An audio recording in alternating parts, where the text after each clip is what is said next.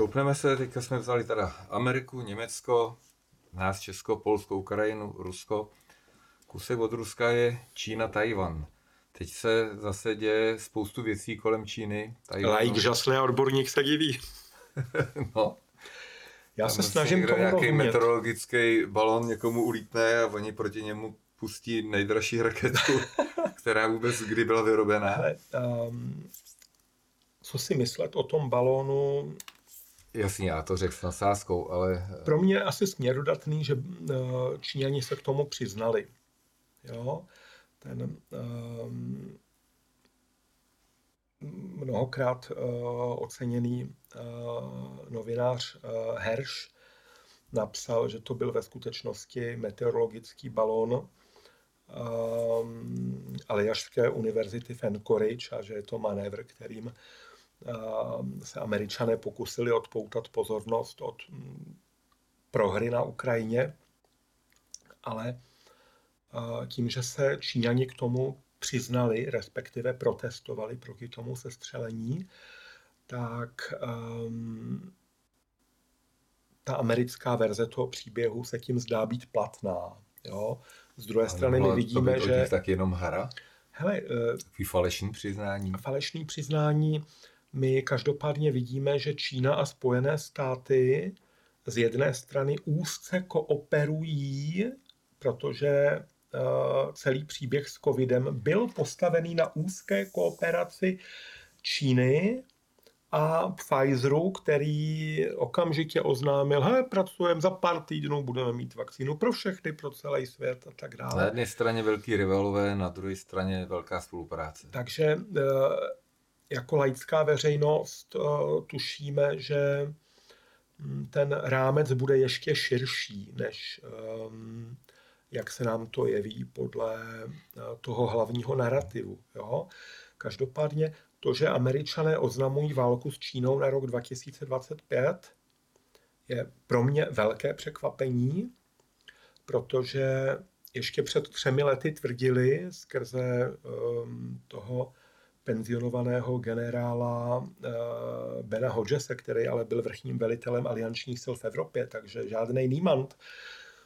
Tak on tvrdil, že ta válka přijde v průběhu 10-15 let, jo, ale potom roka půl zpátky Ben Hodges už vykládal, no v průběhu pěti deseti let. Jo, to stáhnul o deset let najednou. A uplyne další roka půl a oni už vykládají, že za roka půl chtějí válku s Čínou. Možná, že bude ještě letos. Možná, že bude ještě letos, ale uh, uh, kdyby se to dalo odůvodnit tím, že uh, já nevím, uh, Číňani obsadili měsíc, nebo uh, Číňani obsadili Aleutský ostrovy, nebo že něco jako tam je nějaký důvod, nebo záminka. Ona se chová furt stejně. Ale Čína. Čína je říše středu, kterou řídí prostě to e, jejich politbyro. politbyro. A tam to jedou stejně už 50 let, nebo od toho roku vzniku 1949 žádný překvapku. Jakoby, jo. Takže spíš to vypadá, že mm, e, nějaký zásadní problém se děje na straně Spojených států. E, není to ale v personální úrovni, protože na ty prezidentské volby oni už teď avizují celou řadu kandidátů, jak z demokratického, tak z republikánského spektra. Eh, řeknu svůj laický odhad. Spíš se zdá, že se do problému dostává jejich národní měna americký dolar. Pro mě je určitou indicí, prosím tě, to, že uh, nějakých 10-15 let zpátky se i v našich novinách běžně psalo, v hospodářkách a tak dále, kdo jsou největší držitelé dolarových rezerv. A furt jsem to tam čet, jestli má víc dolarů Japonsko nebo Čína, protože Číňani a Japonci jim tam posílají tu elektroniku a ten high-tech. Američani za to jim posílají ty dolary, které si tam tisknou v neomezeném množství, takže v podstatě to dostávají zadarmo, ale je možný, že ty Číňani těch dolarů mají tolik, že už si za ně ani nemají co koupit, protože co si mohli koupit na planetě, to si koupili. Prostě půlku Afriky, třetinu Latinské Ameriky, půlku Austrálie, nerostlý naleziště v Austrálii na 75 let dopředu patří Číně. To je pravda, Čína je hodně spjatá s tou Afrikou. Tak. Hele, když uh, padnul Kadáfi, tak se ukázalo, že to teďka ne, nemůže tady um, liberálně demokratický západ Mírnix Stýrnix převzít, protože uh, de facto čtvrtina libýského území spadá pod uh, kontraktorský smlouvy Číny. No. Hele, um, Čína je tak velký držitel dora, dolarových rezerv, že oni by si tam mohli udělat svůj vlastní FED. Jo?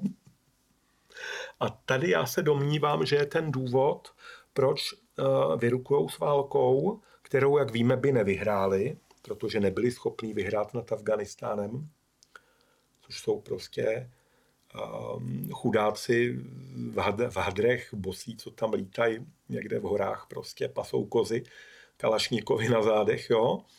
A nevyhráli ve Větnamu, kde měli zase jiný chudáky tam prostě v džungli s kloboukama, bosí, ale s Kalašníkova na zádech, jo. A tady chtějí dělat válku proti Číně. Jestli to taky nejsou jenom nějaký planý řeči nebo výkřiky do tmy, s kterými chtějí zastrašit a nevím, co vyvolat ještě. Ne, nevím, jako toho už je dneska tolik, co se děje kolem. Každý den chodí nový a nový zprávy a je to furt horší a horší. Eh, můj táta, už jsem to jednou řekl na jedné demonstraci, můj táta už dlouhý leta říká, jsem rád, že jsem starý, nechci se dožít toho, co vás čeká. Ale on v tom žije. To já jsem zase zvědavý, jo? já si na to velmi rád počkám a s velkým zájmem se dožiju, eh, dej mi pámu dlouhý věk, eh, protože ona je to fantastická doba, když se díváš, jako co všechno vzniká. Jo? Hele, včetně uh, těch kryptoměn a včetně umělé inteligence. Jo? Já nejsem člověk, který by šel tvrdě proti tomu, protože vidím, jakým způsobem je hotovost určitým způsobem překonaná. Jo? Ale tím, že to chce vzít do rukou temná strana síly, Já z toho mám velké obavy já tam mám důvěru, protože vím, že technicky, inženýrsky, logicky se to dá nastavit tak, aby to bylo košer, ale není na tom zájem. Nicméně tím, že ta možnost existuje, tak zatím jsem to ještě neodpískal. Jo? Ale hele, Elektrika když... byla vynalezena taky pro dobrou věc. Jádro bylo vynalezen taky pro, dobro, pro dobrou věc. A vždycky se najde někdo, kdo to zneužije. Prosím tě, sice jo, ale za mě ty pozitiva vysoce převažují nad Hirošimou, Nagasaki, všema uh, pokusnýma výbuchama, který se odehrály atol Mururu a Nový Zéland a tak dál, ale ale teď je to třeba pákou pro další vyjednávání ve válce. Víš ty co? Která by mohla být destruktivní pro celou planetu. Zatím se domnívám, že věci jdou velmi dobře, jakkoliv mám velký soucit s oběťmi na ukrajinské i ruské straně. Ukrajinská strana nezveřejňuje počty padlých příslušníků své, své armády, natož všech těch legionářských batalionů, takže my si můžeme dělat jenom rámcové odhady. Hele, je na střední Ukrajině město Poltava, 280 tisíc obyvatel. Během těch uh, kolika sedmi let, kdy Ukrajina válčila s těmi opolčenci na Donbase, na Poltavském hřbitově pohřbili 77 svých vojáků. Jo? Ale potom Rusové spustili uh, vojenskou operaci a na Poltavě se začalo pohřbívat 10 vojáků týdně. Jenže od léta do podzimu loňského roku už to bylo každý týden 20 vojáků týdně A teď od listopadu do února tam pohřbívají 29 vojáků v průměru. A to je jenom jeden, jeden hřbitov někde na střední Ukrajině. Jo? Takže uh, moje taková uh, velmi ambivalentní naděje je ta, že uh, ten konflikt nebude pokračovat jednoduše, protože nebude, kdo by jej pokračoval. Prostě budou chybět jak vojáci, tak zbraně. Mým snem je demilitarizovaný svět a věřím, že to má začít v Evropě. Že Evropa po všech těch válkách, kterými jsme si tady nasekali mezi sebou a vůči někomu a dobývání světa, se máme stát konf- kontinentem mírovým, jo, který bude nastavovat pravidla spolupráce, tak jako jsme, hele, současná diplomacie a celý ten systém ambasád a těch mírových vyjednávání, to přišlo z Evropy. Já vím, ale úplně to nekoresponduje teďka s tím, jak co prohlásil před pár dny pan Řehka. E, náčelník generálního štábu, hele, já si myslím, že um, pan generál major Řehka žije ve velkém stresu, že skutečně se bojí toho zapojení do uh, ozbrojeného konfliktu s Ruskou federací, protože ty jeho výroky jsou um, jako velice vystresované. Jo? A takový člověk, který se nechá unést stresem a něco takového řekne, vůbec v takové politické, v takové vysoké funkci nemá co Ale chápu, že chybějí lidi, chybějí lídři. Vidíme, že i uh, Petr Pavel ve funkci prezidenta dělá zvláštní lapsy. V Ústí nad Labem jim tam řekl teďka, k čemu je vám práce, když nemáte lékaře. Jo? Hele, já myslím, že on má takový jako specifický smysl pro humor, ale um, pro mě jsou to všechno jako příznaky, že ten systém si sám se sebou neví rady. Že oni tam nesmírně jako improvizujou, střečkujou, a že už se to bude muset prostě posunout, překulit někam jinam. Protože Takže by je na čase, aby odešli.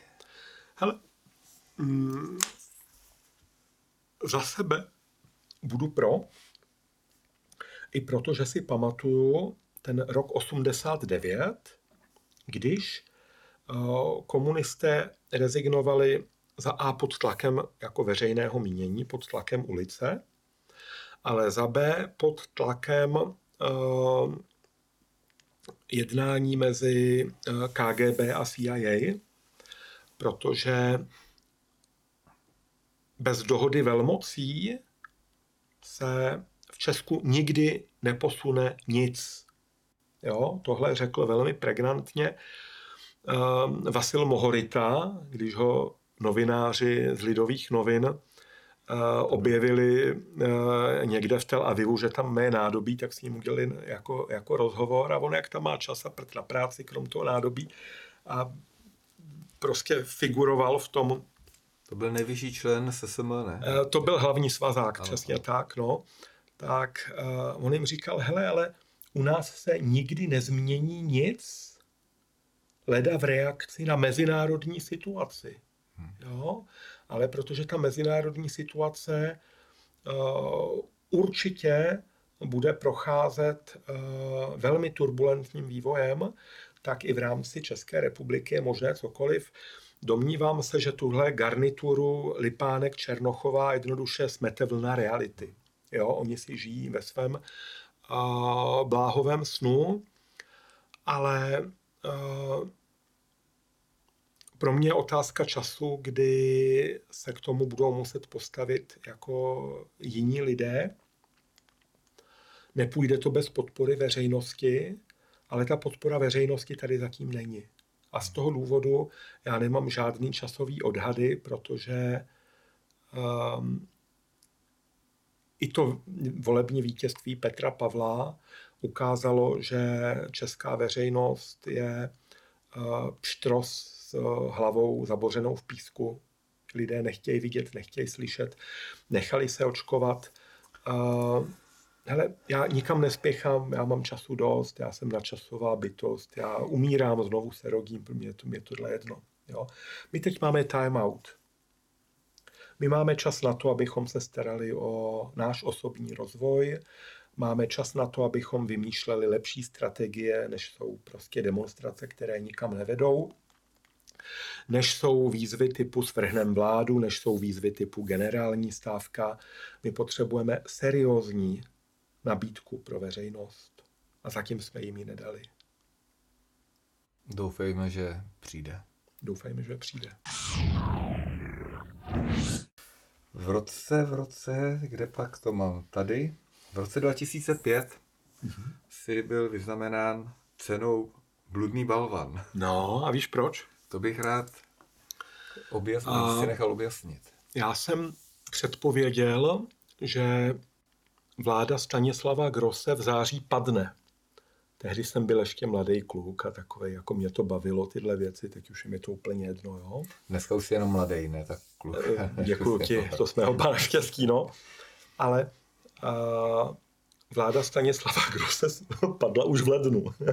Takže um, naši vědci vyhodnotili, že tu astrologii vůbec neumím, protože jsem předpověděl, že Gross spadne v září a on spadnul už v lednu, tak e, jako pokorně přiznávám, jako že jsem se zmýlil. Um, pan Grigar mi poslal dopis, jako že se mám dostavit k převzetí a zase tak pokornej nejsem, abych se tam před nima prostě plazil. A, ale potkal jsem ho v metru. Mu říkám, pane doktore, ale já nikam nepřijdu. Mi říkala, proč? Říkám, hele, užijte to sami. Jako, jo. Ale uh, potěšilo mě, že oni mi ho dali už po druhý, jestli se nepletu. No. I nějaké, jestli jubilejní nebo diamantový, nebo jak tomu říkají. A uh, dali ho i Stanislavu Grofovi, a to je docela jako hezká společnost, jo, za to se nestydím. No, jedním z důvodem taky eh, bylo eh, tvý názory, výroky kolem 11. září na chemtrails a podobně. Furt to mají být takoby konspirativní teorie, ale víme, jak s konspirativníma teoriemi nebo s konspiračníma teoriemi no. to je ve skutečnosti. Dané na stranu druhou, podívej, tohle je jedna z velkých lekcí mého života, 11. září 2001 mě bylo 28 let a teď je mi 50 let. Jo? A za tu dobu ono se v tom veřejném mínění nezměnilo, neposunulo vůbec nic. Tu veřejnost to nezajímá, oni lidi už ani nevědějí. Hele, mladí lidi nevědějí, co se stalo v roce 89, mladí lidi Jasně. A, a, a tak dále. A já na tom 11. září udělal zkušenost, že i když um, tvrdohlavě mávám nějakým praporkem, tak ono je to jako vlastně jako k ničemu. Jo? Mm, já si nemyslím, já si myslím, že už hodně lidí prozřelo, že pochopitelně pořád je eh, velká část obyvatelstva, který věří tomu, jak to bylo prezentováno v médiích, ale eh, čím dál tím víc eh, lidem to otvírá ta situace oči a už při, přichází na to, že to tak nebylo. Je to, je, tak to, jako... je to těžký pro lidi, protože oni, je to, když si přiznají tohle, když si přiznají A, tak by si museli přiznat i B, C, D a kdo ví, kam by je to dovedlo ve finále.